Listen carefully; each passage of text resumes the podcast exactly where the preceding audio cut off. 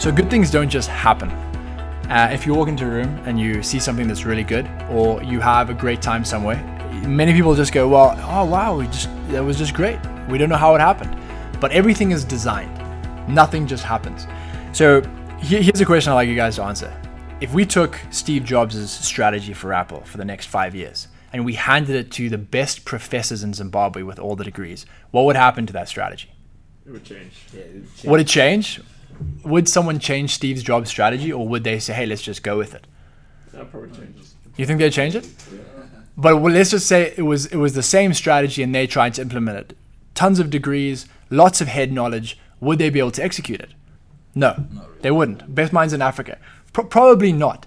Why? Because Steve Jobs has created a culture that makes strategy something that can be executed. So I'm going to go through a list of things, and these are things that really create uh, either a good company strategy or we talk about culture. Culture is one of the most important things that we have, whether it's personal culture, family culture, or business culture specifically. Uh, so here's some of the things I want to run through. Um, what's more important, creativity or knowledge? Creativity. Creativity, right? Einstein said creativity is the highest form of knowledge, which I think is cool. Um, culture or strategy? We talk about this a lot. What's more important? Culture. culture, right? Um, but how often do we spend time on strategy? How often do we spend, like, again, you look at the Zim asset or other things where we spend so much time on strategy, but not so much time on what does our culture feel like? Okay, here's another one atmosphere or program. Atmosphere. No one comes to a party for a program. Uh, in, they come for the vibe, right? They come for the atmosphere. So, but how often do we spend time analyzing the program? What are we going to do during this session? No one actually cares. Uh, what about this? Skill or faithfulness? Faithfulness. Faithfulness, right? Because you can have the most skilled person, but if there's no trust and uh, reliability, then that skill goes to waste. Um, what about this? This is the last one. Simple or sophisticated? Simple. simple, right? And, and again, it's interesting because we talk a lot, and again, in this tech world, a lot of people are like, hey, uh, you know, let me tell you how much I know about the Python theory and how this coding works. And you're like, again, no one actually cares until it's simple. That's why some of these products, you know, are scalable and they and they and like an Uber because you don't even have to study to know what it is. You just know how to use it. It's so simple. Uh, Einstein also said this, which again, referring to Einstein, um, he said that simplicity is the hardest thing you can ever do if you make something simple because there's so much hard work that goes behind making something simple for an end user these things may seem apparent you know even going through this you may be listening going oh of course those are those are the right answers but really i think often in africa we spend time on the wrong things we spend time on education let's just think about this for a bit people will sacrifice their their homes their livelihood just to send their kids to a good school so, so we're not focused on culture as much as we are education. We're not focused on creativity. What if, what if we said, what if we spent all our times as parents making sure our kids knew how to creatively solve problems? It would change the world. But what happens is we buy into this whole thing of let's get education, let's get education, let's get education, let's get into debt. And then at the end of the day, what are we? We're, we're workhorses. Yeah. We, we can't actually think outside the box. We have to fit in one, one specific thing. And that's that's why culture is so important. That's why the culture we create is super important because it's a, it's a culture of innovation. Um, so again, don't exalt education over creativity. Uh, you got to look back at your teams right now. Um, what have you exalted?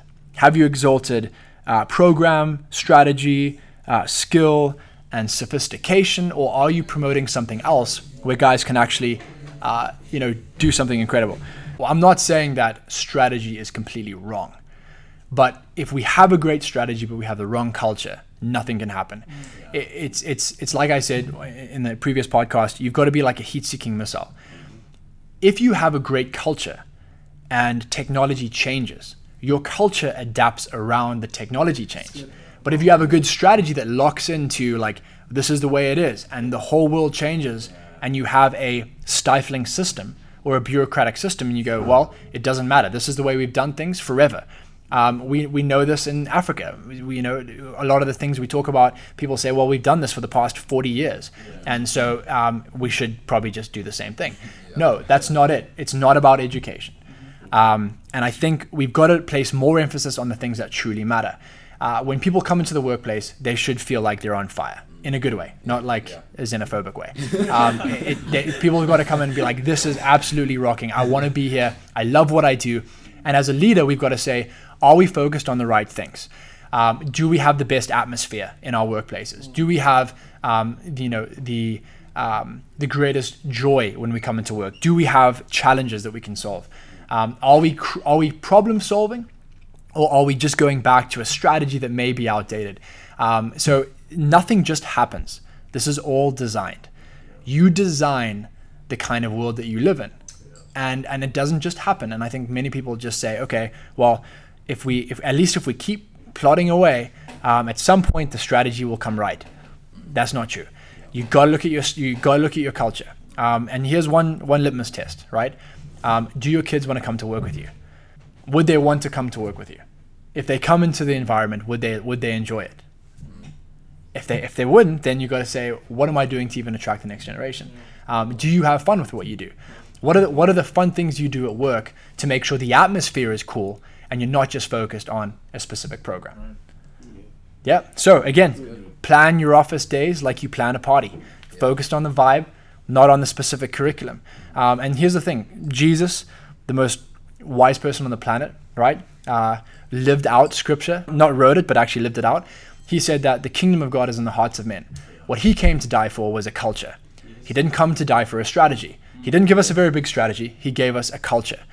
Uh, and he said that if you have the strongest culture, if you if you if you catch it in your heart, then all the specific strategy things will take care of themselves, right? All the written stuff will just happen. But you got to have that right culture. You got to have that right heart. It doesn't just happen. So keep listening to more of these updates to know how to make sure you design your culture, how to make sure you design, you know, the things that you're a part of to make sure that they keep growing and it's it's got momentum and not stagnancy.